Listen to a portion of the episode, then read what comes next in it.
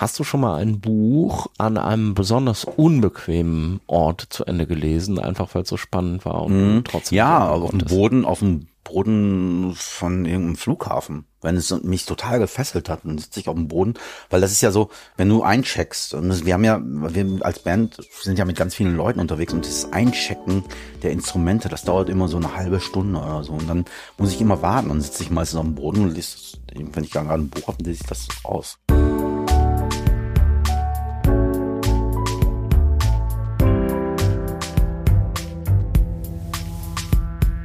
Lesen der anderen.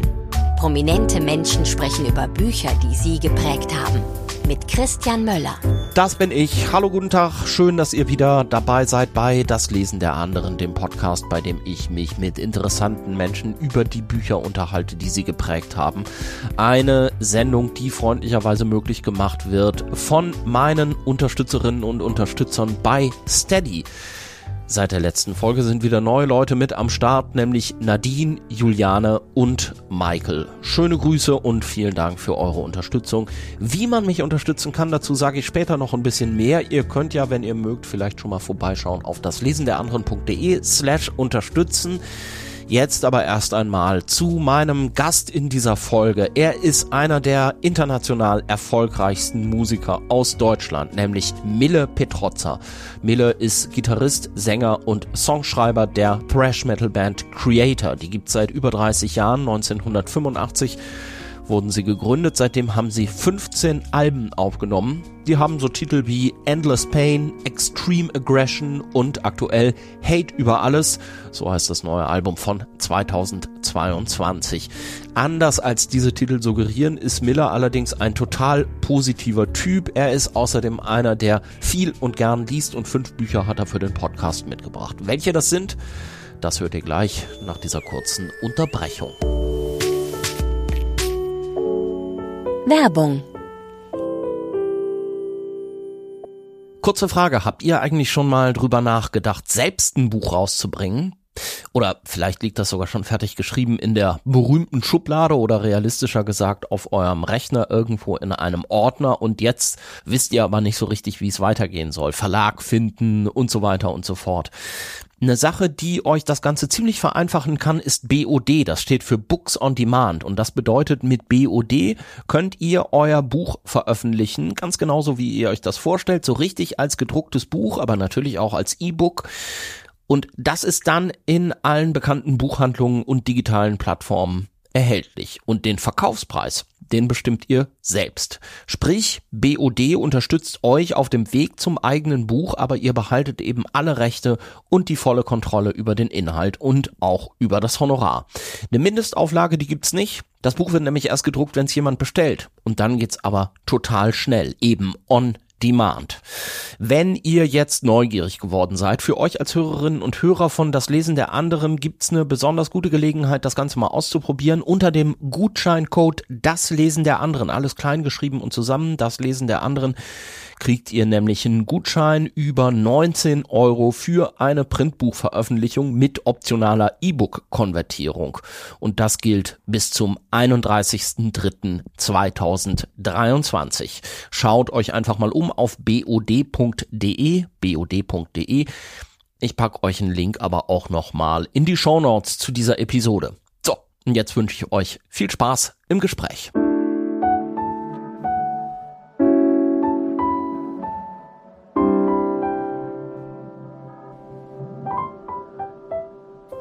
Was ist denn, ich bin gerade fasziniert von deinem T-Shirt, von der Aufschrift, was ist denn veganes Monsterprotein? Ist Hm. Ach, das ist so vom- das neueste Ding nach Insekten essen oder was? Ein Freund von mir, der, ähm, der hat einen eigenen, ähm, eine Protein-Shake-Marke. Der spielt bei den Misfits und dementsprechend ähm, trainiert ist er und muss sich dann veganes Protein dann selbst zuführen, weil er auch vegan lebt. Ich fand jetzt gerade die Vorstellung sehr nett, dass wenn man sagt, man möchte keine Tiere essen, dann holt man sich das Protein halt von irgendwelchen Monstern, die man dann stattdessen kalt macht. Die Assoziation hatte ich noch nicht, aber ist schön, ist lustig. So. Du ernährst dich ja vegan, glaube ich, ne? Mhm. Eigentlich schon seit wann? Oh, seit 2008 oder 2009. Ich glaube, 9 war der Startschuss. So. Mhm. Ist das denn leicht durchzuhalten, wenn man so als Musiker viel auf Tour unterwegs ist und dann in der, in der, in der Metal-Szene oder gibt es da eher viele Leute, die das machen? Mittlerweile gibt's ganz viele ähm, Ja. vegane ähm, Musiker und Musikerinnen. Also deswegen ist es so ähm, auch schon bei den Veranstaltern angekommen, dass Veganis, also vegane Ernährung im Catering leider jetzt nicht unbedingt mehr als Sonderwunsch gilt, sondern es ist einfach so, gehört zum Standard bei den meisten Veranstaltern so dazu. Und ähm, es war nicht immer so und es, man muss auch auf Tour halt ähm, schauen, dass man das irgendwie, gerade wenn du jetzt auch so lange so irgendwie am Flughäfen Zeit verbringen musst, dann kaufst du dir auch schon mal so eine Tüte Erdnüsse oder so. Aber es geht alles. Ich habe da jetzt nie ähm, Probleme mit gehabt, das so durchzuziehen. Du hast aber eine Liste zusammengestellt mit fünf Büchern, über die du, über die du gerne sprechen möchtest. Mhm. Mit welchem fangen wir denn an? Mir ist es egal. Ist da eine biografische Reihenfolge? Also man kann mit den Klassikern anfangen, wenn Ja. du willst, weil dann würden wir uns von der Vergangenheit in die Ja, eher äh, ja nicht so lang her Vergangenheit durcharbeiten vielleicht. das hatte ich auch fast schon so ein bisschen vermutet, denn dann wäre vermutlich der Hermann Hesse das erste Buch, über das wir jetzt sprechen, oder? Genau. Der Steppenwolf. Steppenwolf. Ist lange her, dass ich das gelesen habe, Ja. muss ich offen zugeben. Ich habe es aber zweimal gelesen und ähm, ich fand einfach so die Atmosphäre in diesem Buch sehr, sehr, sehr packend. Das war so, man hat, hat sich so ein bisschen ähm, in die Zeit ähm, hineinversetzt gefühlt.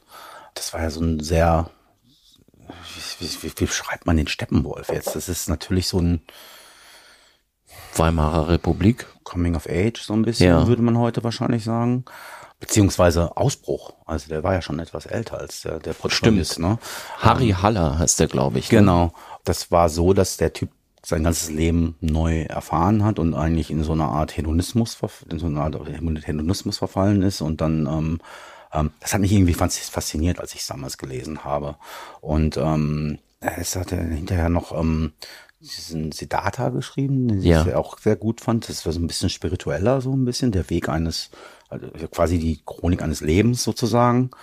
Und ähm, aber der Steffen, Steppenwolf ist wahrscheinlich so eins der Bücher, die ich dann immer mal wieder auch mir vornehme, nehme, nochmal zu lesen, sozusagen. Da geht's ja auch so ein bisschen um sowas wie, naja, Jekyll and Hyde ist vielleicht ein bisschen übertrieben gesagt, aber er ist schon sehr zerrissen. Ne? Es gibt so zwei Seiten seiner Persönlichkeit. Also auf der einen Seite jemand, der so gerne Goethe liest und auf der anderen Seite jemand, der dann doch auch sehr Außenseiter ist und die äh, Gesellschaft sehr, bürgerliche Gesellschaft sehr kritisch anguckt, oder? Genau. Und das ist ja ein bisschen auch so das, was ähm, sich nicht unbedingt ausschließen muss.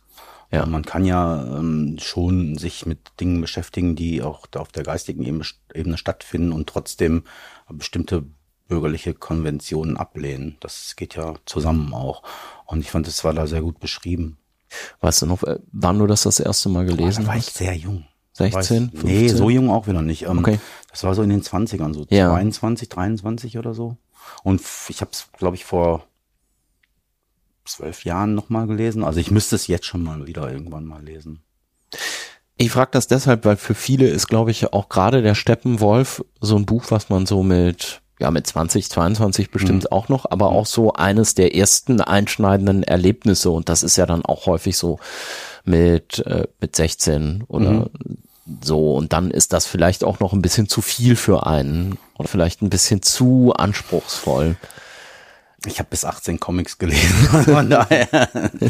ich habe, glaube ich, ich glaube, und dann ging's also meine mein literarischer äh, Werdegang, also quasi das, was ich Ja. damals konsumiert habe, so als als als Literaturfan, war ähm, zuerst Spider-Man, äh, DC Comics, ähm, dann bin ich über John Sinclair an Literatur gekommen. Weil Ja. Dann habe ich zum ersten Mal Romane gelesen und dann habe ich mir versucht, so die Klassiker erstmal so ein bisschen drauf zu schaffen so. Und dann habe dann dann auch sowas wie Nietzsche gelesen. Habe das glaube ich auch gar nicht so richtig verstanden. Aber ähm, habe das alles durchgelesen so. War auch manchmal etwas äh, wahrscheinlich auch gar nicht so ergiebig ich könnte jetzt auch nicht mehr genau sagen worum es bei also sprach Zarathustra jetzt genau ging ich glaube das waren eher so Gedanken und so ähm, Ansichten oder ja, philosophische Abhandlungen halt. Ne? Und ähm, trotzdem habe ich das alles in sehr jungen Jahren gelesen. Weißt du noch, worum es dir da ging? Also war das sowas wie, man sollte das mal machen oder war das auch die Suche nach einer bestimmten Erkenntnis, nach einer bestimmten Weltsicht? Ich habe was ausgelassen. ich habe, glaube ich, meine ersten Bücher, die ich gelesen habe, jetzt, ich, ich sag's offen heraus, also ich, ja. ich schäme mich da nicht für. Ich habe damals sowas wie Erich von Däniken gelesen. Ja. Ne? Und ähm, ich fand die Idee, das Außerirdische, die, das war so mit 17, 18 rum, ähm, die Idee, dass Außerirdische die, Welt vor, vor in der, in der Frühzeit ähm, besucht haben, die fand ich irgendwie faszinierend. Und ich glaube, von dem habe ich echt alle Bücher gelesen. Die sind auch, ah, das ja. ist auch echt okay. leichte Kost. Ja. Und ich glaube, was, um nochmal auf deine Frage zurückzukommen, ich glaube, dass, dass da quasi, dass ich dadurch dann auch so Sachen wie Nietzsche dann irgendwann gelesen habe, weil es dann immer, da, da geht's ja immer nach, also nach Antworten oder ja. Antworten zu finden auf Fragen, die ähm, man sich so stellt als junger Mensch. Ja. Ne? Sind wir alleine im Universum? Ähm, was ist der Sinn des Lebens quasi? Ne? Ja. Und, ähm, ich glaube, das war ähm, so die Weiterführung dieses ja nicht ganz so philosophischen äh, Erich von denen bis äh, zu so einem Nietzsche dann halt. Ne?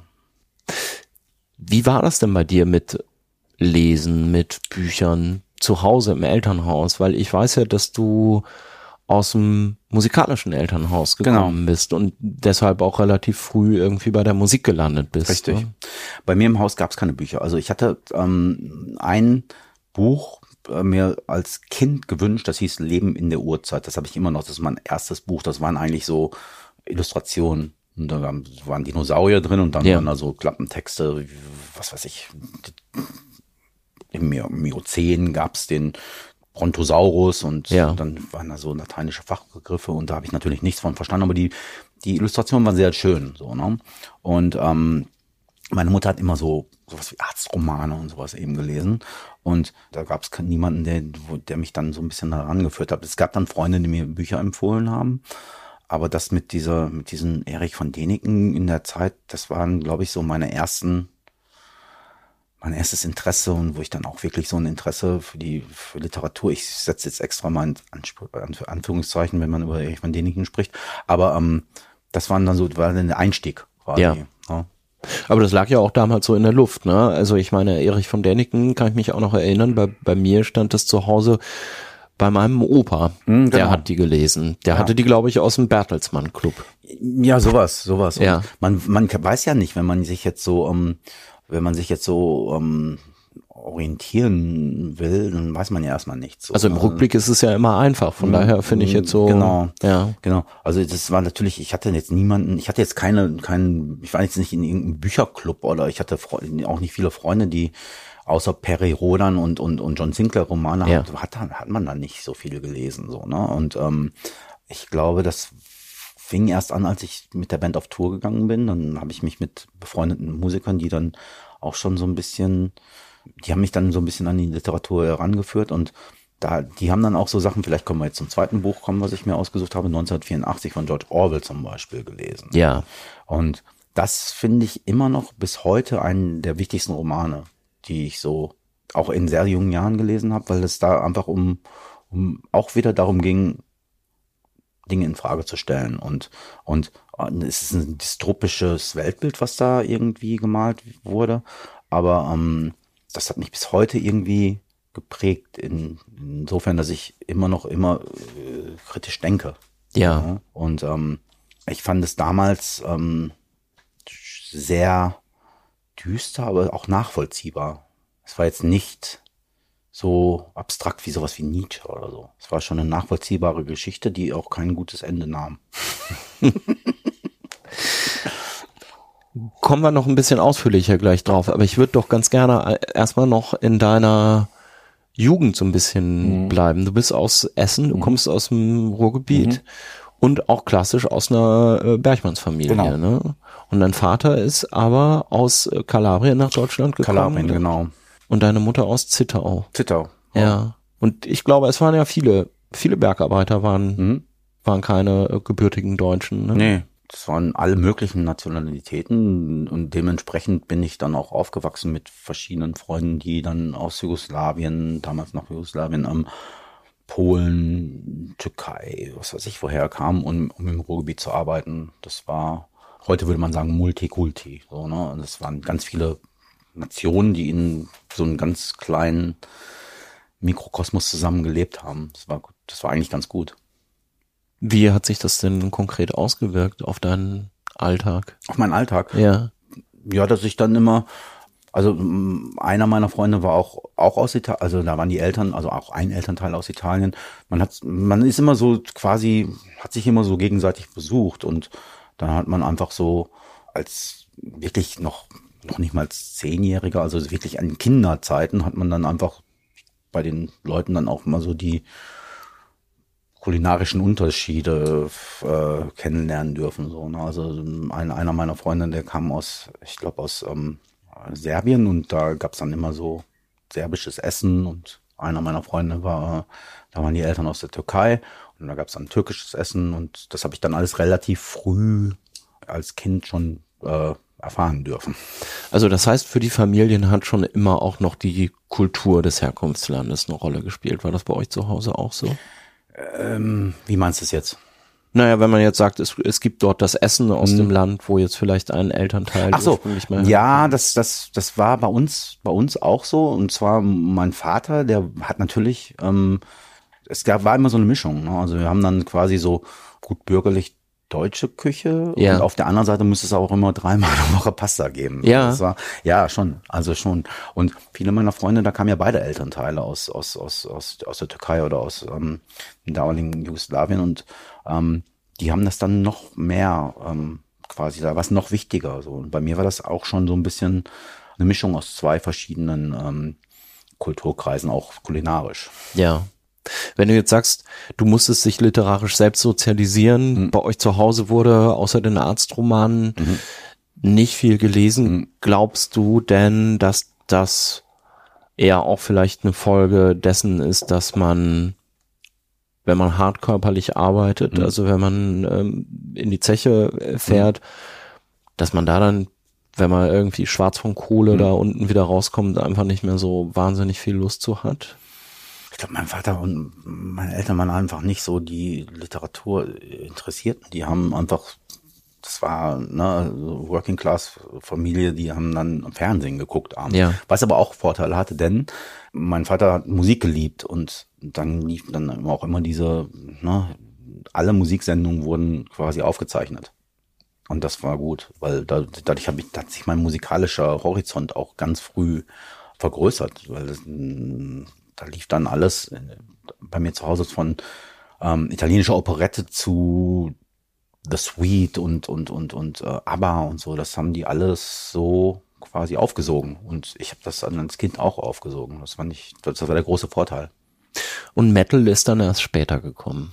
Metal war für mich anfangs, ey, wenn ich jetzt wirklich mal in meine Kinder, an meine Kinderzeit zurückdenke, habe ich noch so eine Szene im Kopf, dass ich irgendwie, damals gab es bei uns so ein Einkaufszentrum und da war so ein bei Karstadt gab es dann so ein, ich weiß nicht, ob ich mich noch erinnern kann, da gab es so Poster, so Poster zu kaufen. Und da gab, konnte man immer so durchblättern. Ja. Und dann gab's auf einem Poster war Status Quo, auf dem anderen saß Ossi auf dem Klo und hatte so so so eine Tätowierung von so einem Smiley auf dem Knien und mhm. ich fand das ich fand das nicht ich fand das nicht gut. Ich fand ich fand das wunderbar, die sind das fand ich irgendwie verstörend. Ich war eher in meiner Kinderzeit war ich eher Disco Fan. Ja. Und Metal kam erst viel später. Durch Kiss einfach. Kiss waren so, die sahen so aus wie die Comichelden, so ja. in, in, in, in, den Marvel-Comics, aber die haben so Rock gespielt. Und dadurch bin ich dann zum Metal gekommen. Würdest du denn sagen, so diese ganze Gedanken- und Bildwelt von Metal, von jetzt in deinem Fall dann auch irgendwann Thrash Metal, ist das etwas, klar, so die Verbindung zu dieser ganzen Marvel Comics Heldenwelt, die kann ich irgendwie sehen, so mhm. bildlich. Viele gezeichnete ähm, Cover haben ja auch damit mhm. zu tun. Aber du hast ja eben schon diese Verbindung gezogen zu jetzt beispielsweise Nietzsche oder George Orwell. Also das kommt bei dir auch eher aus der Welt, würdest du sagen, dass du Bücher zusammen mit den Leuten aus der Musikszene eigentlich. Ja, das waren das, das waren so Einflüsse. Ne? Also ich glaube, als wir die ersten Tourneen ähm, in Amerika gefahren sind, hatten wir mit einer Band zusammengespielt, Voivod aus Kanada. Und die haben mich dann zu solchen Sachen wie, wie Orwell und Nietzsche gebracht. Ähm, weil da wurde auch viel gelesen in der Band. Von da an habe ich mich dann auch selbst dran, dann, dann ging es dann über ähm, Huxley und, und, und, und auch so Klassiker-Sachen, die damals, ähm, die man damals empfohlen bekommen hat. Ja. Dann, ja. Und das war für dich dann, wenn ich es richtig verstehe, nicht einfach nur Ablenkung, sondern eigentlich auch was über die Welt erfahren Richtig. oder über sich selbst erfahren. Genau. Es werden, werden ja immer so bestimmte Dystopien oder manchmal auch Utopien äh, gezeichnet, die dann schon einen Einfluss auf meine Texte auch hatten. Ja. Und ja, man reflektiert dann irgendwie auch, das ist, eine gute Literatur macht das ja, dass du dann quasi Denkanstöße bekommst und vielleicht dann auch dein eigenes Leben in bestimmte Bahnen lenkst oder auch nicht. Ja? Du wirst inspiriert von Menschen, die sich auch über das Leben als solches schon irgendwann mal Gedanken gemacht haben. Mhm. Und das prägt dich dann so ein bisschen. Könntest du das an konkreten Songs festmachen oder konkreten Gedanken aus Büchern, wo mal beispielsweise der Orwell oder vielleicht was anderes es in deine mal, Texte eingeflossen Es gab mal ein Buch, das hieß The, The Next 100, 100 Years. Das ist ein Buch, ich weiß nicht mehr, wie der Autor hieß. Das habe ich gelesen zu der Zeit, als ich das Album Coma of Souls gemacht habe. Da war ich in Los Angeles. Das hat mich zu einem Song namens When the Sun Burns Red ähm, inspiriert. Dieser Song redet über Klimakatastrophen. Also da geht es im Text um Klimakatastrophen. Dieser, dieser Mensch, der dieses ähm, Buch geschrieben hat, das müsste ja in den 80ern oder Anfang der 90er gewesen sein, ich weiß nicht mehr genau, wie aktuell das zu dem Zeitpunkt war, als ich es gelesen habe, ähm, hat sich ein Szenario ausgemalt, wie es denn wir sein wird, wenn wenn das mit der, mit der Umweltverschmutzung so weitergeht, wie es damals schon war. Und viele Sachen, die in diesem Buch vorkamen, was ja mittlerweile auch schon 30 Jahre, über 30 Jahre mhm. alt ist, sind heute aktueller denn je.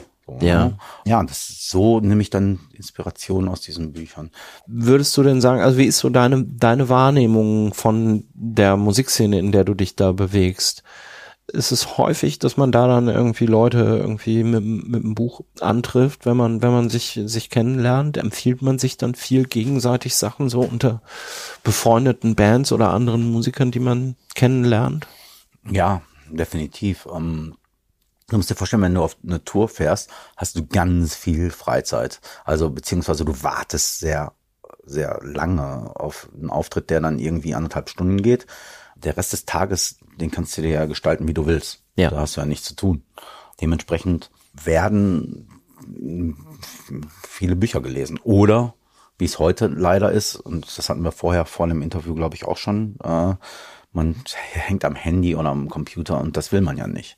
Man will ja quasi die Zeit auch nu sinnvoll nutzen und deswegen, ja. deswegen ja, ähm, es werden viele Bücher empfohlen, so unter Musikern so und Musikerinnen die man dann auch ausprobiert. Manchmal, manchmal hat man gute Empfehlungen, manchmal nicht so gute. Ja. Hast du denn immer irgendwie so ein Kindle dabei oder nimmst du? Nee, ich habe, ich nehme, äh, ich brauche das analoge. Also du brauchst, ich, ja. ja. Ich, ich bin kein Fan von diesen Kindle-Dingern. Ich denke, für mich ist das ein Bildschirm und ich äh, schaue den ganzen Tag auf irgendeinem Bildschirm, ob es jetzt auf meinem Handy, äh, meinem Handy ist oder auf dem äh, MacBook oder so, dann möchte ich nicht noch auch noch lesen auf einem Bildschirm. So. Wäre praktisch, weil man dann quasi die gesamte Weltliteratur eigentlich quasi in der Hosentasche mitschleppen könnte, aber mir macht, mir bringt das nichts. Ich weiß nicht, das ist halt, vom Gefühl her finde ich das komisch. Okay, 1984, lass uns darauf mhm. nochmal kurz kommen. Was hat das Buch für dich bedeutet? Was hat das so in dir ausgelöst? Kannst du dich da noch dran erinnern? Naja, du musst dir vorstellen, dass ich ähm, 1984, als ich das Buch gelesen habe, ich kann, ich weiß, es war nicht jetzt, ich habe es nicht 1984 gelesen, ja. ich habe es wahrscheinlich so 89 gelesen, da war 1984 noch nicht so lange her. Das hat natürlich schon so ein bisschen das hat einen schon bewegt. Das war, ein, das war so ein ganz dystopisches Weltbild, wie die Welt mal sein könnte und wie sie mal werden könnte und wie es, wie der, ja, die absolute Kontrolle, die absolute, also wirklich so ein totalitäres System, was die Menschen mit Gewalt dann dazu bringt, nicht, kein, nicht eigenständig zu denken. Und das ist für mich als ähm, junger Mensch ganz wichtig gewesen, weil man ja eigentlich auch noch sich gerade so quasi orientiert und sich auch irgendwo noch geistig entwickelt. Ja. Und ähm, ich fand es interessant, einfach diesen Widerstand, den der Hauptprotagonist da geleistet hat und ähm, wirklich jedes Gedankendelikt ähm, vollzogen hat, was es gab. So, er hat ja, Stimmt, hat es gibt die Gedankenverbrechen. Ne? Genau, Gedankenverbrechen, ähm, die Gedankenpolizei. Ich glaube, das bedurfte es, es ging ja auch um Liebe, der durfte, der hat sich verliebt und das ging nicht. Also das durfte man nicht. Also auf jeden Fall nicht so öffentlich und das war ein ziemlich dramatisches Buch auch. Ja, der wurde dann quasi so lange gequält, bis er seine eigenen Gedanken wieder ad acta gelegt hat. So und mit der mit dem Strom geschwommen ist dann quasi und ähm, das Individuum ist dann wahrscheinlich so, das, das was, er, was er hätte sein können, ist dann verkümmert. Ich glaube, es geht um auch um Neusprech heißt es, glaube ich, in Genau. dem Buch. Ne? Also dass auch die Sprache letztlich Mhm. verändert wird, Genau. um dadurch die Gedanken der Menschen in eine bestimmte Richtung Richtig. zu lenken. Und hast du da dann, als du das gelesen hast, Parallelen zur Gegenwart für dich ausgemacht? Oder würdest du das heute noch tun? Weil es ist ja doch in den letzten Jahren gerade auch wieder ein Buch geworden, was häufig wieder zitiert wird, was mal zwischendrin wieder auf der Bestsellerliste War das nicht so stand. am Anfang der Pandemie sogar? Ja, ich glaube schon. Ne?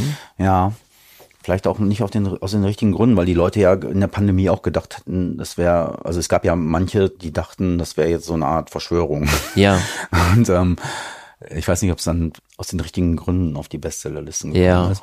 Aber ähm, na klar, ähm, es ist, es ist, es die Parallelen, die ich heute sehe, auch in äh, so, es gibt ja so eine Fernsehserie, ich weiß nicht, ob du die kennst, Black Mirror.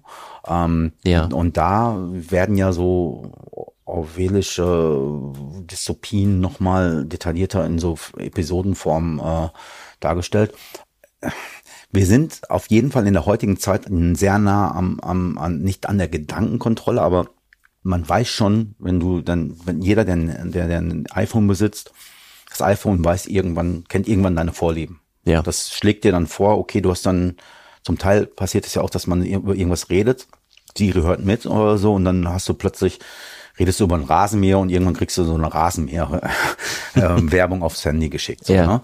Also dieses absolute, Trans der, der transparente Mensch, der quasi, ähm, wo die Gedanken quasi in einen sehr, sehr, sehr ähm, konform sind und wo dann quasi nichts eigenes mehr ähm, existiert.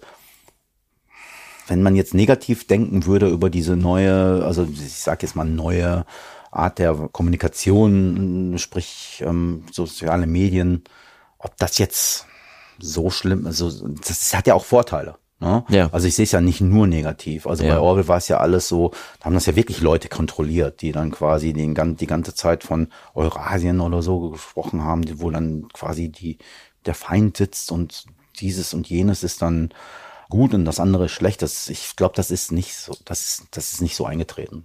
Aber natürlich in so Krisenzeiten berufen sich dann Leute dann auf Orwell und weil sie dann sagen, ja, seht ihr hier, Orwell hat schon gesagt, die, wir werden alle kontrolliert und wir werden alle überwacht und so. Wir werden irgendwo überwacht, aber wahrscheinlich eher aus, auf so einer kommerziellen Ebene. Also es werden, es gibt bestimmte Firmen, die quasi reagieren, so die mit Amazon verbunden sind und es gibt da bestimmte, wahrscheinlich irgendwelche Algorithmen, die dann irgendwie dazu bringen, die, die, die, die dazu führen, dass wir plötzlich wirklich so eine Werbung von irgendwas, ähm, was wir irgendwann mal gegoogelt haben, dann aufs äh, Handy oder Ja. die E-Mail, den E-Mail E-Mail haben oder so. Das gibt es schon. aber das ist jetzt noch nicht die Apokalypse. Nein, es ist nicht die Apokalypse, aber wir müssen trotzdem darauf achten, dass wir lernen, damit umzugehen. Deswegen, was wir auch vorhin ähm, so besprochen haben, ich versuche wirklich ein paar Stunden am Tag nicht News und äh, soziale Medien zu konsumieren. Das ist, ich glaube, das ist schon wichtig. Du machst es dann aus, ne? Ja, Auch wirklich. Ja, ja. ja. Anders geht's nicht, oder? Anders geht's nicht. Nee. Anders geht's nicht. Ich muss das ausmachen. Und ich wünschte mir, ich würde es öfter mal ausmachen. Ich mache das aber. Ich nehme mir das jetzt hier in dieser Sendung vor. Sehr gut. oh Gott, da muss ich mir das ja auch vornehmen, möglicherweise, ne? Damit ich nicht. Ähm, wie, wie ging das nach 1984 bei dir dann, wie ging das dann weiter? Mit der Literatur? Ja. Ich glaube, dann kamen schon die 90er, da habe ich sowas wie Betty Blue gelesen. Ich weiß gar nicht mehr, so ein französischer Autor auch. Irgendwann kam dann auch so die Popliteratur. Ja. Sowas wie Herr der Ringe habe ich natürlich auch. Ich habe mich da durchgequält, muss ich dir offen Okay. zugeben. Also ich Habe ich äh, bisher noch gar nicht also gemacht. pass auf, das ist so, gesagt. das ist so Herr der Ringe. Das, das, es gibt dieses Buch, was davor kam. Das heißt der kleine Hobbit. Und Ja. da ist eigentlich schon alles gesagt. Wenn man den kleinen Hobbit gelesen hat, meiner Meinung nach, wahrscheinlich werden mich jetzt die Tolkien-Jünger irgendwie äh, nicht mehr so toll finden, aber ist mir egal. Meiner Meinung nach hätte man der Hobbit schreiben können, das wäre ein tolles Buch gewesen. Herr der Ringe ist dann so, boah, das zieht sich, ey, wie ein Kaugummi. Aber ich musste es lesen. Ich musste das lesen. Ich habe dann, glaube ich, sechs Wochen gebraucht, um das zu lesen. Also wirklich, weil es einfach so, es passiert auch immer dasselbe. Irgendwie, die gehen dann irgendwo hin und dann machen sie Rast und dann erzählen sie irgendwas und dann gehen sie weiter und das ist jetzt sehr oberflächlich, aber so habe ich es empfunden. Ne? Naja, Und, aber ähm, dafür hast du, also sechs Wochen finde ich jetzt gar nicht so lang. Ich glaube, da haben manche Leute das Buch super finden, äh, länger dran zu Ja, die haben es ja auch oder? studiert. Ich habe es ja nur überflogen. Also sozusagen, ich habe alles gelesen, was da drin steht. Aber ich glaube, es gibt ja noch ähm, Begleitliteratur und dann, kann, dann gibt's ja noch Leute, die sich da sowas von in diese Welt reingedacht haben, dass sie es wahrscheinlich 15 Mal gelesen haben und auch Die immer. diese äh, Sprache dann auch irgendwie beherrschen oder richtig, so, ne? Richtig. Ja. Das war mir alles zu viel. Also ich fand, ähm, ich fand die Idee so gar nicht schlecht, aber ich habe viel mehr Spaß gehabt, den kleinen Hobbit zu lesen, als dann Herr der Ringe. Irgendwann seid ihr mit eurer Band Creator dann ja mal so ein bisschen bekannt geworden.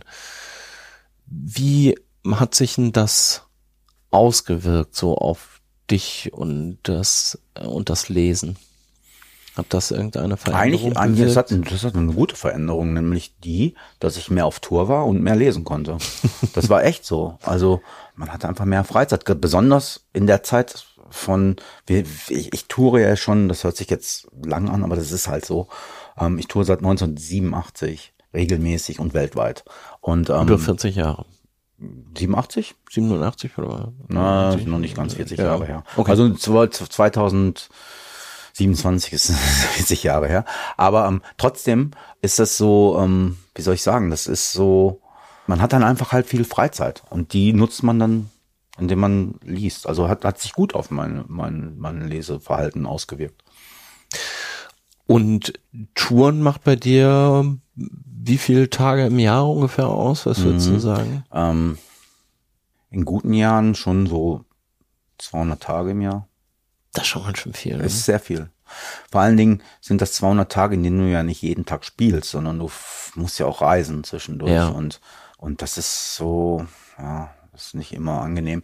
Aber ich würde mich niemals darüber beschweren. Weil das ist, ähm, eigentlich ist ja, ist ja das passiert, was ich mir vorgestellt habe. Ich wollte ja immer Musiker sein und jetzt bin ich das. Und ich würde mich niemals darüber beschweren. Das ist ein toller Beruf und ähm, ich habe sehr viele Freiheiten dadurch. Dieses ganze Leben auf Tour, ist das der Grund für dich oder ein Grund, warum du eigentlich immer in Essen geblieben bist, wo du herkommst? Ich bin ja mit einem Bein auch in Berlin. Also ich wohne in Essen und Berlin. Ich habe zwei Ja. Wohnsitze. Und ähm, ich finde, also Essen wird oft unterschätzt. Also viele Leute denken immer, das ist so eine Industriestadt oder Ruhrgebiet und trist und, und grau. Aber das Gegenteil ist der Fall. Nämlich, es ist eine sehr grüne Stadt. Ja. Und ähm, das ist sehr unaufgeregt. Und ich habe natürlich auch meinen Freundeskreis da, was natürlich auch, ähm, meine Familie wohnt da. Und ähm, das ist natürlich so eine, so eine, so ein, ja, das ist der Grund, warum ich da nie weggegangen bin. Ich habe da noch, noch keinen Grund für gesehen. Berlin mag ich auch und da bin ich auch so oft, wie es geht. Also pendel ich immer so Ja. zwischen Essen und Berlin. Pennst du mit dem Zug oder mit dem Auto? Mit dem Zug. Um zu lesen. Auch um zu lesen. Ja, Ja. ja, natürlich. Also da kann man ganz viel, das sind vier Stunden. Also ich muss auch nicht umsteigen oder so von Essen. Ja, da kriegt man schon einige Seiten weg. Ne? Und hast du deine meisten Bücher in Essen oder in Berlin? Wie machst du das? Also in Berlin habe ich nur so ein paar Bücher. Die meisten Bücher sind in Essen. Ich bin auch nicht so der Sammler. Ich pack auch manchmal so äh, Bücher in den Bücherschrank da bei uns in Essen. Die gibt's ja in Berlin Ja. wahrscheinlich auch. Ich habe einen Freund von mir, der spielt bei Napalm Death. Und der hat mir, der hat mir, der hat mich an, an dieses Konzept herangeführt, dass du Bücher eigentlich, sobald du sie gelesen hast, immer weitergibst. Ja. Damit jemand anders, anderes auch noch was davon hat. So, ne?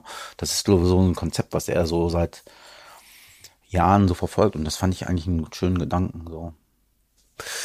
Dann kommen wir an der Stelle mal ganz kurz, weil das gerade so gut passt, zum äh, das Lesen der anderen Fragebogen, wo es ganz kurze Fragen und spontane Antworten gibt. Dein Haus brennt. Drei Gegenstände darfst du mitnehmen. Einer davon ist ein Buch. Was nimmst du mit? Das ist eine schwierige Frage. Ich glaube, ich würde gar kein Buch mitnehmen. Weil ich finde so, wenn ich das Buch schon gelesen habe, Ja. dann würde ich es nicht mitnehmen. Wenn ich es noch nicht gelesen habe, würde ich es mitnehmen. Und dann wären ja noch Gegenstände offen. Also die Gegenstände würde ich auch die gerne. beiden, äh, Ja. eine Gitarre, ein, ein, ich glaube meine Les Paul, weil die ist am schönsten. Mein Entsafter. Wieso das? Das, ist, den habe ich gerade neu. Ich habe so einen Slow Juicer jetzt und der ist so gut. Da kannst du alles reinhauen, die, die super Ingwer-Shots machen und ganz tolle Gemüsesäfte und so. Und das ist mir jetzt so eingefallen. Ich glaube, das würde ich machen. Ähm, wenn du eine Romanfigur wärst, welche würdest du gerne sein? Und warum? Das ist so Metal-Klischee. Aber ich finde, ich finde, ich finde ja, Bram Stokers Dracula finde ich, als Figur finde ich das echt faszinierend. So ein einsamer Typ, der nur nachts leben kann. Das finde ich irgendwie ganz cool. Aber der möchte man doch nicht sein, oder? Ich wüsste niemand anders. Also, wer sollte ich sonst sein? Ja, vielleicht Gregor Samsa. Oh Gott, das wird ja immer besser. Wenn du mit einem Schriftsteller oder einer Schriftstellerin vergangener Jahrhunderte sprechen könntest, mit wem und worüber? Ich glaube, ähm, Emily Bronte finde ich interessant, weil die hat so eine ganz komische Geistergeschichte geschrieben. Ne? Dieses ähm, Wuthering Heights, das würde Ja. ich mal gerne mit dir drüber sprechen. Hast du einen bevorzugten Leseort? Nein, das kann ich so gar nicht sagen. Also ich, ich hatte mal eine Zeit lang so eine, es ist meistens so eine Couch, irgendwelche, irgendwelche Couchen oder Sessel, wo ich gerade drauf sitze. So, also das, das nee, das habe ich nicht. Aber schon tendenziell eher so gemütlich. Soll ruhig nicht- sein. Also ich muss nicht abgelenkt sein, ja. Hast du schon mal ein Buch an einem besonders unbequemen Ort zu Ende gelesen, einfach weil es so spannend war und du trotzdem Mhm. Ja, auf dem? Boden, auf dem Boden von irgendeinem Flughafen. Wenn es mich total gefesselt hat, dann sitze ich auf dem Boden, weil das ist ja so, wenn du eincheckst, und das, wir haben ja, wir als Band sind ja mit ganz vielen Leuten unterwegs und dieses Einchecken der Instrumente, das dauert immer so eine halbe Stunde oder so. Und dann muss ich immer warten und sitze ich meistens auf dem Boden und lese, das- wenn ich gerade ein Buch habe, dann lese ich das aus, so. Machst du Eselsohren rein oder legst du ein Lesezeichen rein? Eselsohren. Eselsohren. Eindeutig. Lesezeichen ist Quatsch. Für mich jedenfalls. Ja. Okay, E-Book oder gebundenes Buch. Das hatten wir schon. Hatten wir schon. Ähm, du musst dich für eine Sache entscheiden. Und zwar nur noch im Leben. Hm. Schreiben oder lesen. Schreiben, was bedeutet schreiben? Also Texte schreiben oder oder oder selber einen Roman oder ein Buch schreiben? Na, das hast du hast du noch nicht gemacht, glaube ich, ne? Ich hab's vor, aber ich ähm, das ist noch nicht Siehst so ganz das, deswegen, deswegen musst du dich jetzt entscheiden, ob du das noch machst. Ich würde, ich würde mich, glaube ich, fürs Schreiben entscheiden. Ja. Weil ich glaube, ähm, dadurch, dass ich auch Texte schreibe, das wäre ja, das wäre, ich habe ja schon sehr viele Bücher gelesen. Also nicht, dass ich jetzt sagen würde, ich habe genug Bücher gelesen, das hat man eigentlich nie, aber ich würde dann lieber schreiben sagen, ja. Du musst dich für eine Sache entscheiden, ab jetzt nur noch im Leben lesen oder Musik. Musik. Musik, eindeutig. Also Musik ist für mich, das ist unmittelbarer und ich glaube, ich, ich liebe Literatur und das, ich liebe auch Lesen und so. Das jetzt nicht, das will ich nicht in Frage stellen, aber wenn ich mich wirklich für eine Sache entscheiden müsste, dann wäre es Musik. Weil das ist so für mich eine Magie, die so, das, das, es gibt nichts, was für mich mehr Bedeutung hat als Musik. Du sitzt auf dem Sofa mit dem Buch, auf das du dich schon den ganzen Tag gefreut hast. Oder eben auf dem Boden vom Flughafen. Womit kann man dich da denn noch weglocken? Ähm, ich lasse mich leicht ablenken, aber wenn ich einmal in so einem Buch drin bin, dann versuche ich da auch wirklich äh, mich nicht weglocken zu lassen. Also da müsste schon einiges kommen. Ich weiß jetzt nicht genau was. wahrscheinlich, ja, keine Ahnung, jemand kocht für mich toll oder so und sowas vielleicht. Aber eigentlich lasse ich mich dann erstmal nicht ähm, weglocken.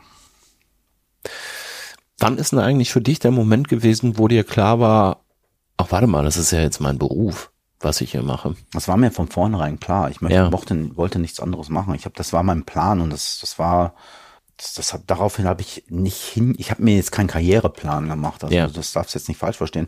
Aber ich hatte einfach extremes Glück, ähm, dass ich mit 17 quasi meinen ersten Plattenvertrag unterschrieben habe mit einer damals relativ großen Independent-Label und ich habe das einfach weiterverfolgt. Ich habe es immer weiter gesponnen und ähm, hatte einfach extremes Glück, wirklich nie was anderes machen zu müssen als Musik. Von daher war es mir von vornherein klar, dass ich das ist das, was ich machen will und hatte natürlich auch Unterstützung von meinen Eltern. Ich, die haben mich jetzt nicht rausgeschmissen. Ich hätte da immer wohnen können. Mhm. Und daher hatte ich auch, ich na, in den Anfangsjahren war ich nicht irgendwie abhängig von irgendwelchen finanziellen Dingen, die mit der Musik zu tun hatten, also dass ich da Geld mit verdienen musste oder so. Das kam erst später und dass man da überhaupt Geld mit verdient hat, so und, und dass man dann sich so eine Art kleines Gehalt ausgezahlt hat oder so, aber das war für mich immer klar, dass ich das, das ist, das ist ja auch nicht, wie soll ich das jetzt erklären? Also ich finde, Musik ist ja, wenn man, also als, als, als jemand, der Musik macht, das muss man irgendwie machen. Das ist so ein innerer Drang. Das ist, das, das macht man dann halt. Auch wenn das jetzt nicht äh, irgendwie bezahlt werden würde. Das macht man. Aber das mit den Eltern finde ich ja eigentlich doch relativ erstaunlich, ne? Also ähm, wenn du jetzt, ähm, wenn deine Mutter jetzt äh, Schuldirektorin gewesen wäre und dein Vater Zahnarzt, dann ist das vielleicht ein bisschen leichter zu sagen, ja, ja, komm, mach erst mal, äh, wir finanzieren dich in den ersten Jahren, du kannst ja immer wohnen. Jetzt haben wir eben schon gesagt, bei dir ähm, Bergarbeiterfamilie. Hätte ich jetzt gedacht, ist es da nicht eigentlich eher so, dass sie sagen, Mensch, jetzt äh, lern doch noch mal was. Ich glaube, es ist eher das Gegenteil. Ist der Ja. Fall. Ich glaube, wenn du da in dieser Familie, die du gerade geschildert hast, mit diesem Zahnarzt und der Schuldirektorin, dann gibt es einen anderen Druck und eine andere Erwartungshaltung an die Kinder.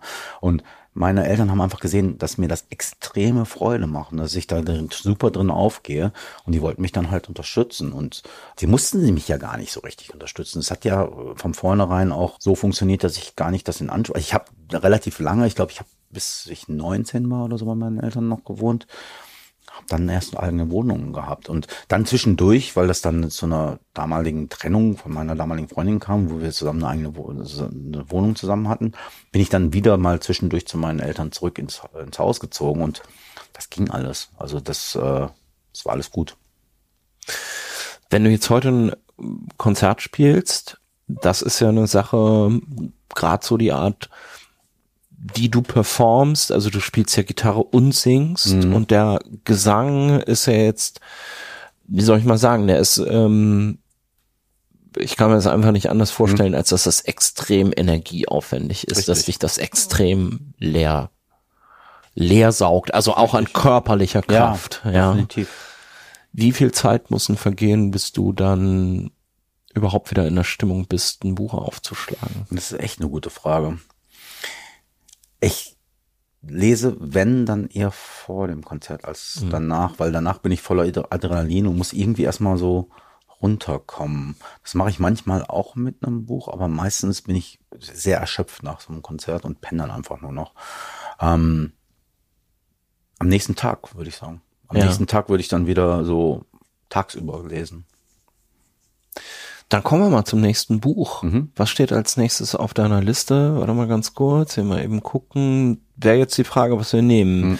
Popliteratur hast du ja eben schon angesprochen. Da kommen wir vielleicht so ein bisschen in Richtung Christian Kracht, Mhm.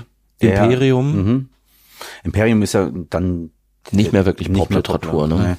Nee. Ich fand einfach so schön, wie der die Sprache benutzt hat in diesem Buch. Das war ja so, der hat ja dann quasi die Sprache der Kolonialisten dann irgendwie eins zu eins in dieses Buch übersetzt, so, ähm, wo, womit er natürlich auch angeeckt ist. Aber ich fand, das war ein schönes Experiment und äh, man konnte sich in diesen ersten Veganer, der dann da irgendwie von Kokosnüssen gelebt hat, Ja. ganz gut Und daraus so eine Art reinversetzen. Religion gemacht hat, Richtig, glaube ich. Ne? Richtig.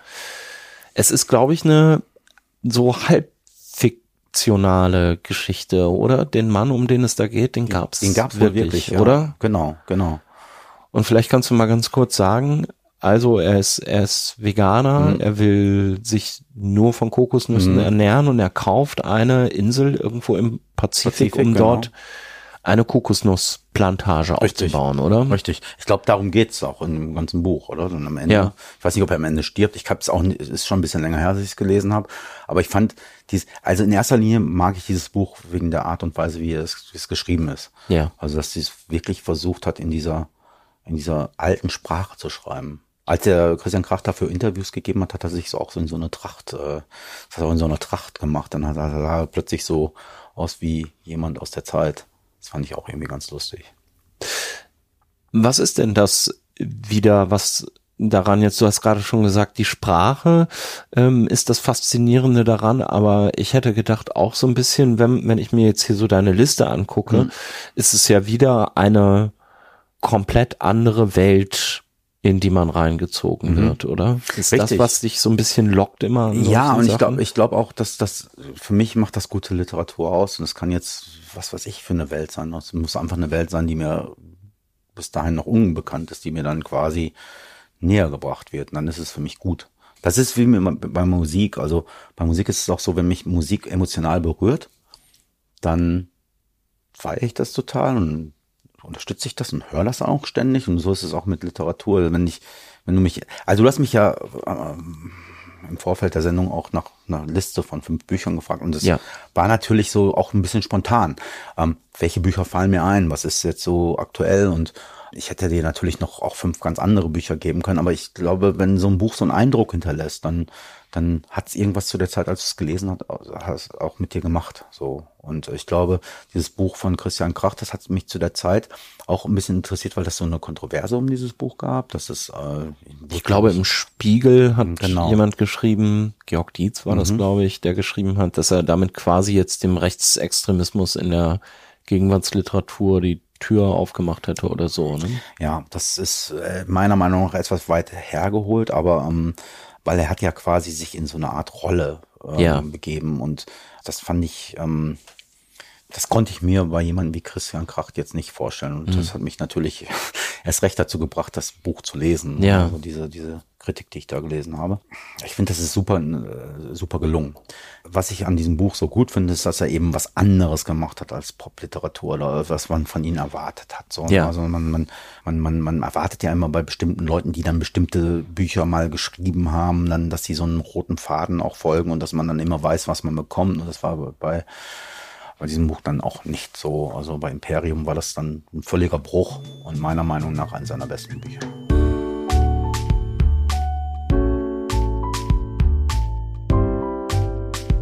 Ihr hört das Lesen der anderen und wenn euch das gefällt, wenn ihr vielleicht schon häufiger mal hier reingehört habt, dann habt ihr vielleicht Bock, mich bei der Produktion zu unterstützen. Denn es ist halt so, dieser Podcast, der finanziert sich manchmal durch Werbung, aber die wirtschaftliche Situation, die führt ja im Moment gerade dazu, dass die Leute so ein bisschen Konsumzurückhaltung üben und das ist eben auch bei der Werbung so.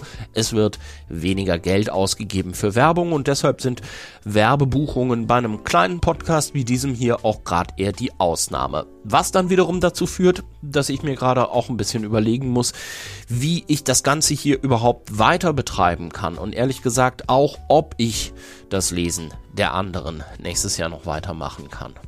Wenn ihr das gern wollt, dann wäre es cool, wenn ihr mich unterstützen könntet. Denn das ist die zweite Säule der Finanzierung von Das Lesen der anderen. Ihr könnt diesen Podcast hier über Mitgliedsbeiträge unterstützen. Das läuft über einen Dienst namens Steady. Da könnt ihr euch für kleines Geld ein Mitgliedschaftspaket klicken. Das geht schon so ungefähr bei drei Euro im Monat los. Schaut euch doch einfach mal um auf das Lesen der anderen.de slash unterstützen. Da steht das nochmal genauer und wird auch alles ausführlich erklärt. Es gibt Monats- und es gibt Jahresmitgliedschaften und es gibt auch noch was als Gegenleistung. Also neben dem guten Gefühl, dass ihr dann Kulturmäzene seid. Ihr kriegt nämlich die Podcast-Folgen einerseits werbefrei und ihr kriegt einmal im Monat eine Bonusfolge. Wäre das was für euch? Wie gesagt, dann schaut euch doch einfach mal um auf das Lesen der anderen.de slash unterstützen. Ich würde mich freuen, wenn ihr dabei seid. Vielen Dank schon mal und jetzt weiter viel Spaß mit dem Gespräch. Ja, dann haben wir hier jetzt noch zwei Bücher auf deinem äh, Stapel, auf deiner Liste und das nächste ist von Michel Welbeck. Unterwerfung. Ich glaube, Welbeck, äh, wir hatten das ja jetzt gerade schon mal so ein bisschen, ist so einer von deinen Lieblingsautoren, kann man das so sagen? Ja, ich mag die Radikalität. Ja. Ich mag dieses Grenzüberschreitende, was er da immer an den Tag legt, auch in seiner, in seiner, in seinen Figuren, die dann auch immer sehr unsympathisch sind und manchmal auch sehr drüber. Ich habe ihn auch mal gesehen, da ist er bei Durch die Nacht mit, zusammen mit einem Künstler aus Barcelona durch Barcelona gefahren. Ja. Und El Beck als Person ist auch ein bisschen creepy. Muss ja, ich leider ich sagen. Also es ist so ein, ich weiß nicht, wie ich den ein, wo ich den einordnen sollte könnte. Also ich kenne ihn natürlich nicht persönlich jetzt oder so, aber das, was ich so in Interviews gesehen habe, ist nicht nicht wirklich sympathisch. Hm. Ähm, und stört ihn irgendwie nicht, ne? Das stört ihn nicht und ich ich finde auch, da muss man gerade im im Fall von Elbeck muss man schon auch den Künstler von der Kunst trennen, wahrscheinlich finde ich so ein bisschen. Ich weiß nicht genau, ich weiß auch nicht, wo der politisch steht. Es ist auch schwer, mm. ist schwer zu sagen. Mm das will ich vielleicht auch gar nicht so unbedingt wissen, weil sonst will ich die mhm. Bücher wahrscheinlich auch nicht mehr lesen. Ja. So, ne? Aber sag mal, ist das nicht eigentlich ein bisschen ähnlich wie bei, ähm, bei Metal-Musik oft auch? wo man ja, also ich kann mich noch so daran erinnern, wie zum ersten Mal das wirklich so in den Mainstream gekommen ist und sich Leute überhaupt damit beschäftigt mhm. haben, die keine Fans waren. Das mhm. war ja mhm. so in den 80ern. Mhm. Und dann gab es ein großes Gewese mhm. darum, auch wie gefährlich die Musik mhm. sei. Und man hat ja viel so das, was in Songs gesagt wird und mhm. was ja oft sehr Gewalttätigkeit mhm. und ähnliches, Brutalität mhm. und ähm, krasse Gefühle, Hass und so weiter äh, thematisiert oder halt auch diese ganzen berühmten Sachen mit Satanismus. Ich kenne mich jetzt gar nicht so gut aus und kann das überhaupt nicht beurteilen, mhm. ob das stimmt. Aber ist das nicht auch so ein bisschen so, dass man in Texten was drin hat, wo eigentlich klar sein müsste, okay, das ist jetzt gar nicht die Meinung von dem, der das singt. Das ist halt ein Song. Verstehst du, was ich meine? Absolut, absolut. Absolut, wahrscheinlich ist es echt so. Ja, das ist wahrscheinlich so. Weil wenn man bestimmte Texte sich ähm, mal durchliest von bestimmten Bands, dann könnte man auch meinen, der, in den Köpfen der ähm, MusikerInnen sind dann nur so Gewaltfantasien. also, ähm, was ja Quatsch ist. Ähm, man nimmt ja auch immer eine Rolle an. So, wenn man jetzt zum Beispiel über einen, was will ich, mir fällt jetzt auch kein Beispiel ein, aber ich hatte mal so einen Song geschrieben, der hieß Extreme Aggressions. Da habe ich mich in so in die Rolle eines psychopathischen Killers versetzt, der Koks ja. zieht und dann Leute einfach random umbringt. Und ich fand die Geschichte gut, weil ich habe mich jetzt an niemanden orientiert.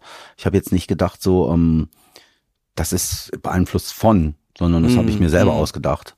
Ja, vielleicht könnte man jetzt auch meinen, dass ich das selbst auch machen wollen würde oder so, aber das ist ja Quatsch. Gibt es denn so Leute, die das denken und die sich, die dich das gibt bestimmt, ansprechen? Nein, das gibt bestimmt Leute, die, ähm, ich gehe mal davon aus, dass Leute, es, gibt Leute, die sind dann etwas zart beseitet, möchte ich jetzt so sagen. Die wollen sowas einfach nicht. Die wollen, die lesen aber auch keine Horrorliteratur oder auch keine schräge Literatur oder die wollen einfach nichts, die schauen sich wahrscheinlich auch keine Horrorfilme an. Die hören wahrscheinlich auch kein Metal. Die hören vielleicht auch keinen Metal und es gibt auch Metal-Hörer, die auch selbst diese Texte, es gibt auch unter den Metal-Hörern Leute, die diese Texte nicht so besonders gut finden oder auch nicht, denen das zu viel ist. Das kann ich auch super nachvollziehen. Also es ist, mhm. mir, ist, mir ist es auch zu viel, wenn ich, ähm, was ja oft im Metal auch vorkommt, sind ja so Fantasy-Geschichten, die nicht besonders also die meine Fantasie nicht besonders anregen. Ja.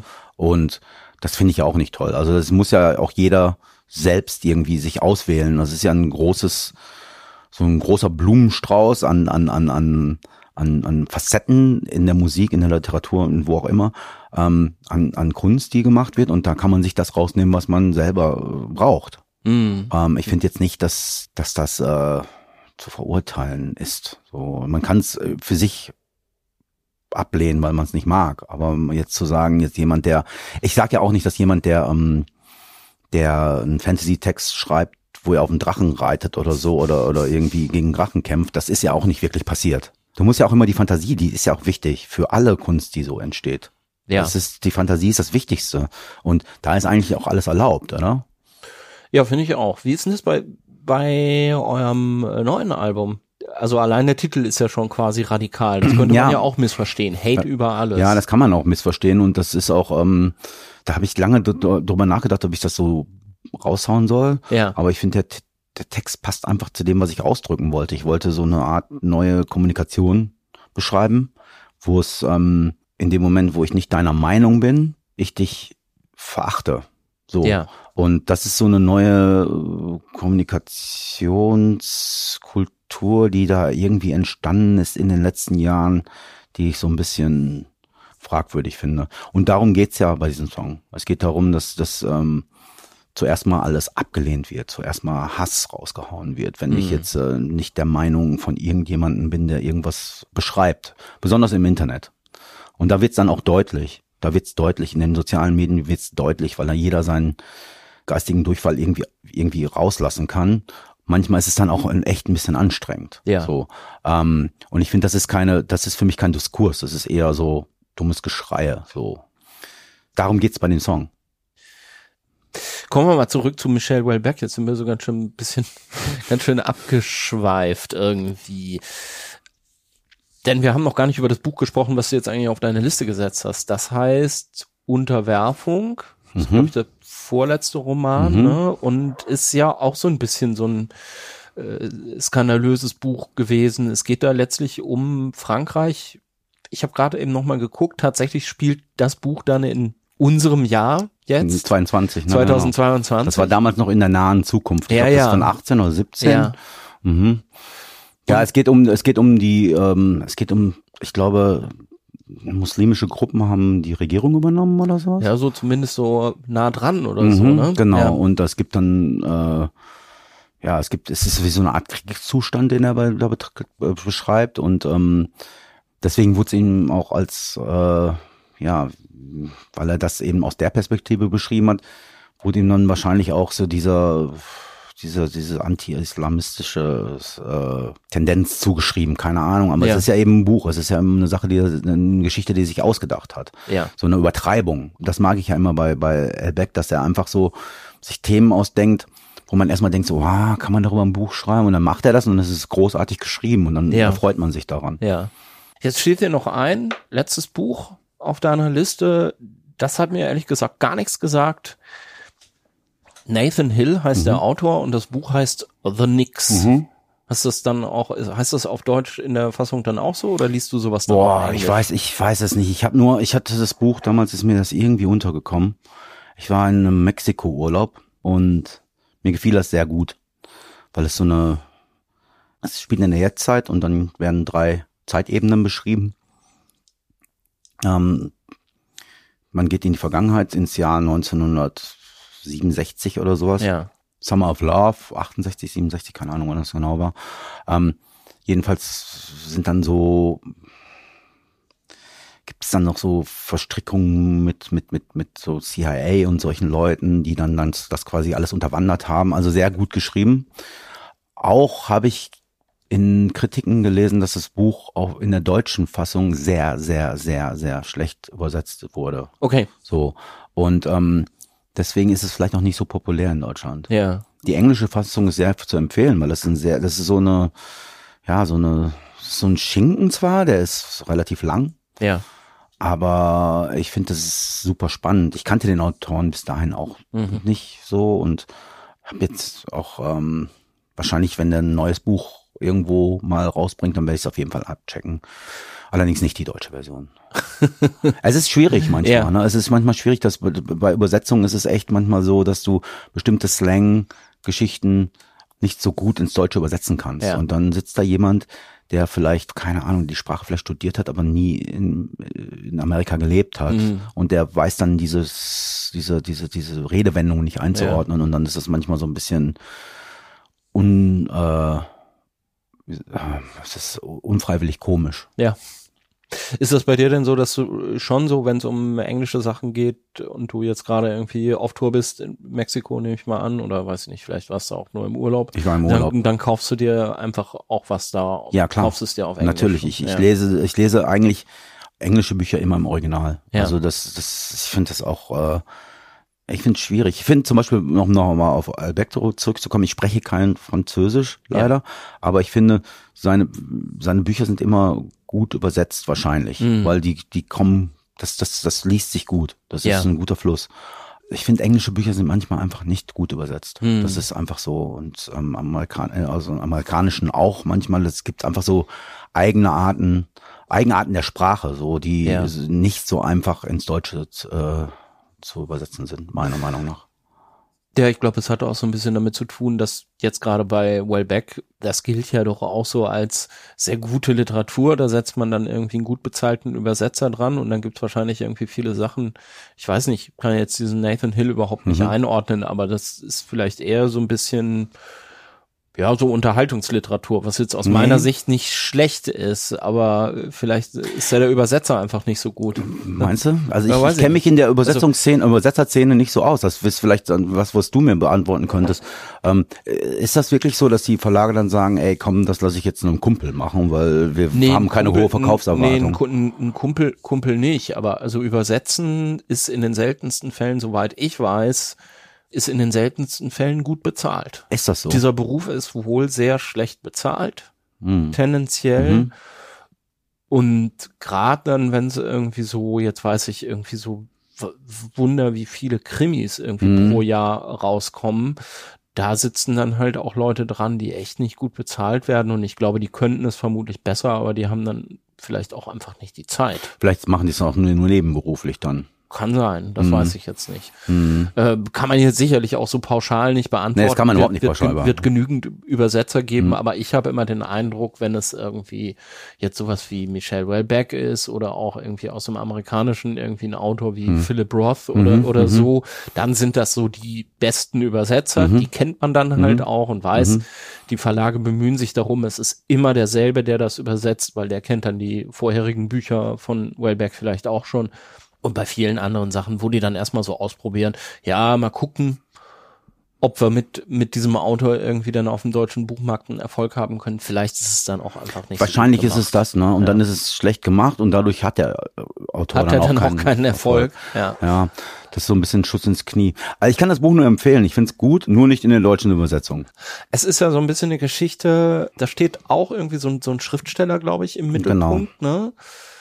Und dann gibt es seine Mutter, die ihm, die er schon lange nicht mehr gesehen hat und die taucht plötzlich im Fernsehen auf und hat sich irgendwie radikalisiert und wirft irgendwie mit, mit, mit Steinen oder so in stimmt, irgendeiner Doku. Ja, ne? jetzt habe ich die Story wieder. Du hast das recherchiert vorher. Ich habe jetzt gerade noch mal mhm, geguckt. Mhm. Ja. Ich hatte die Story nicht mehr so auf dem Schirm, aber genau das passiert, ja. Ja, ist ja eigentlich so ein bisschen fast ein ähnlich gelagertes Thema wie das Wellbeck-Thema, oder? Also mhm, es geht um Radikalisierung. Genau, und Fällen, da geht's, oder? genau, und da geht's um Radikalisierung von, genau, ich glaube, es geht darum, dass viele aus dieser 68er Blase dann irgendwann quasi sich denn doch den Verhältnissen angepasst haben und ja. nicht mehr, also quasi dann das geworden sind, was sie nie sein wollten.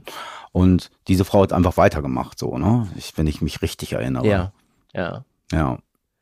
Liest du denn, das sind ja jetzt häufig äh, so Bücher, also zumindest diese beiden letzten, liest du gerne Sachen, die so ein bisschen mit äh, ja politischen Verhältnissen der Gegenwart und so zu tun haben, weil dieses 68er-Thema und wie haben sich die Leute von 68 geändert, ist ja auch etwas, worüber man so in den letzten 10, 20 Jahren viel nachgedacht hat. Mhm. Ich mag eigentlich, ja, manchmal ist, manchmal, manchmal entsteht das einfach so, ne? Also ich gehe da nicht gezielt hin und suche mir sowas aus. Ja. Ich mag auch gerne so leichte Kost einfach. Ich mag auch gerne so, ähm, Dinge, die man so mal eben am Badesee mal eben runterlesen kann. Das ist eigentlich so meine Lieblingsliteratur, so, ne? Also so was Leichtes, was schnell in den Kopf geht und so.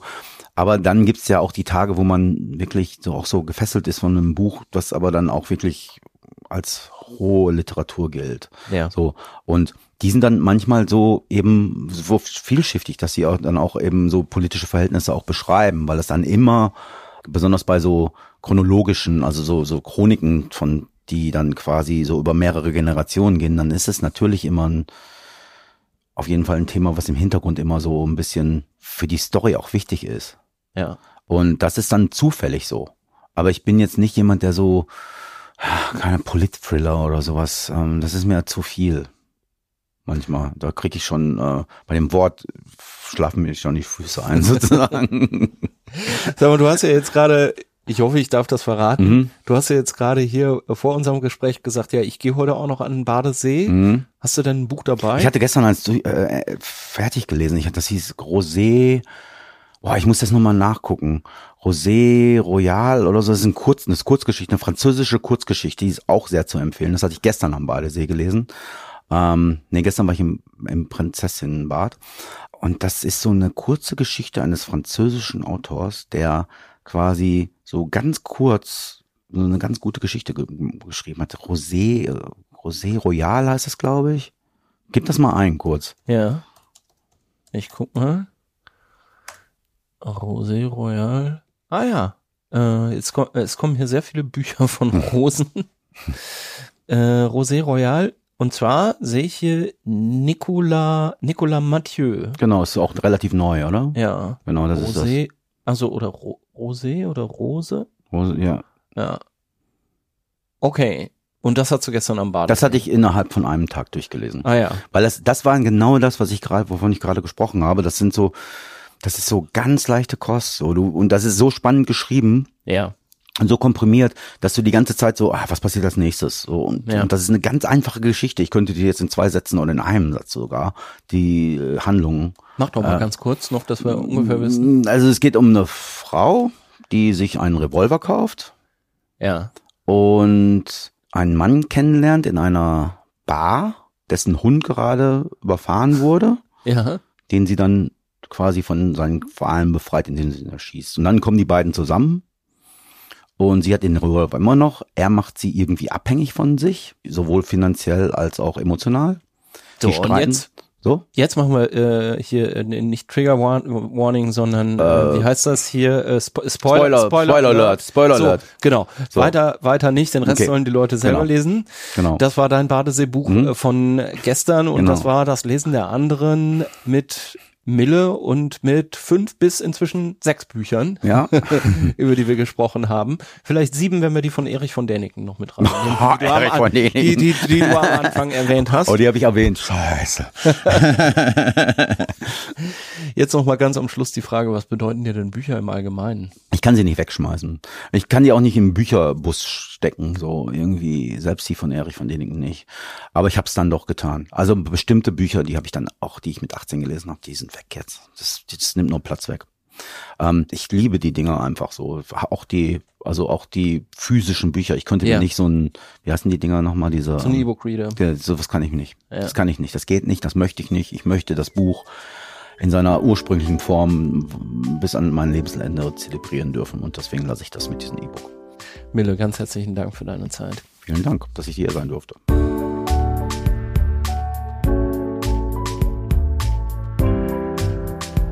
Das war das Lesen der anderen heute mit Mille Petrozza von der Band Creator und mit Büchern von Hermann Hesse, George Orwell, Christian Kracht und anderen. Die Titel findet ihr auch nochmal auf daslesenderanderen.de in den Shownotes zur Episode. Und wenn ihr da eh schon mal seid, dann schaut euch doch mal um auf daslesenderanderen.de slash unterstützen.